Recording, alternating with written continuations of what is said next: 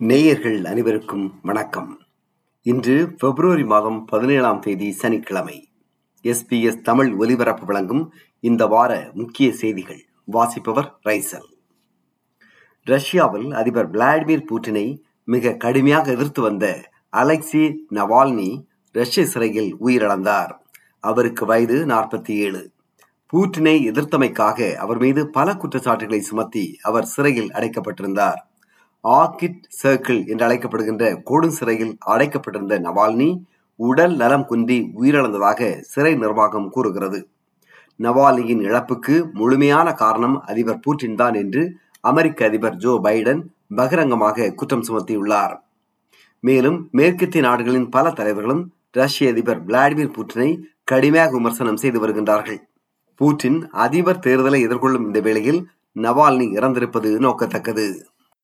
மேற்கு ஆஸ்திரேலிய மாநிலத்தின் பீகிள் பே என்னுமிடத்தில் சுமார் முப்பது பேர் படகு வழியாக வந்தடைந்தனர். இவர்கள் பாகிஸ்தான் மற்றும் பங்களாதேஷ் நாடுகளை சார்ந்தவர்கள் என்று நம்பப்படுகிறது அவர்கள் இந்தோனேஷியாவிலிருந்து சட்டத்திற்கு புறம்பான முறையில் படகு வழியாக மேற்கு ஆஸ்திரேலியாவை வந்தடைந்திருப்பதாக கூறப்படுகிறது. வந்திறங்கிய முப்பது பேரையும் ஆஸ்திரேலியன் பார்டர் ஃபோர்ஸ் விசாரணை செய்து கொண்டுள்ளது. ஆஸ்திரேலிய எல்லையை பாதுகாக்க வேண்டிய பிரதமர் ஆந்தனி அல்பனிசி தனது கடமையில் தவறிவிட்டதாக எதிர்க்கட்சி தலைவர் பீட்டர் டட்டன் குற்றம் சுமத்தியுள்ளார்.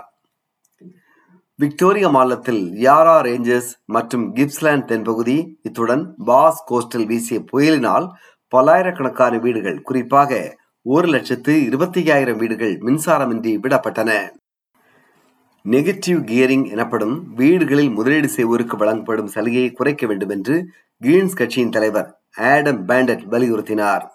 முன்னதாக லேபர் கட்சி முன்வைத்துள்ள ஹெல்ப் டு பை திட்டத்தை ஆதரிக்க கிரீன்ஸ் கட்சி நிபந்தனைகளை முன்வைத்துள்ளது. நெகட்டிவ் கியரிங் திட்டத்திற்கு லேபர் கட்சி தரும் ஆதரவை அது விலக்கிக் கொள்ள வேண்டும் அல்லது நெகட்டிவ் கியரிங் சலுகைகளை குறைக்க வேண்டும் என்று கிரீன்ஸ் கட்சி தொடர்ந்து வலியுறுத்தி வருகிறது. காசா மீது தாக்குதல் நடத்தி வரும் இஸ்ரேல் காசாவின் தென் பகுதியில் அமைந்திருக்கும் நாசர் ஹாஸ்பிட்டல் மீது தாக்குதலை துவக்கியுள்ளது. இதில் பலர் உயிரிழந்துள்ளார்கள். இதற்கிடையில் இஸ்ரேலுக்கும் ஹாமாஸுக்கும் இடையே போர் நிறுத்தம் செய்யும் முயற்சிகள் தொடர்கின்றன.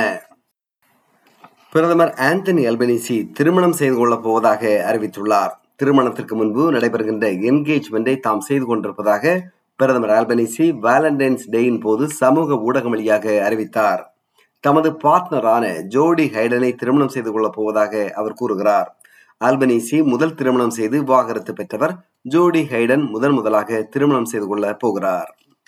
உலக புகழ்பெற்ற அமெரிக்காவின் pop super star Taylor Swift ஆஸ்திரேலியாவில் இசை பயணம் மேற்கொண்டுள்ளார்.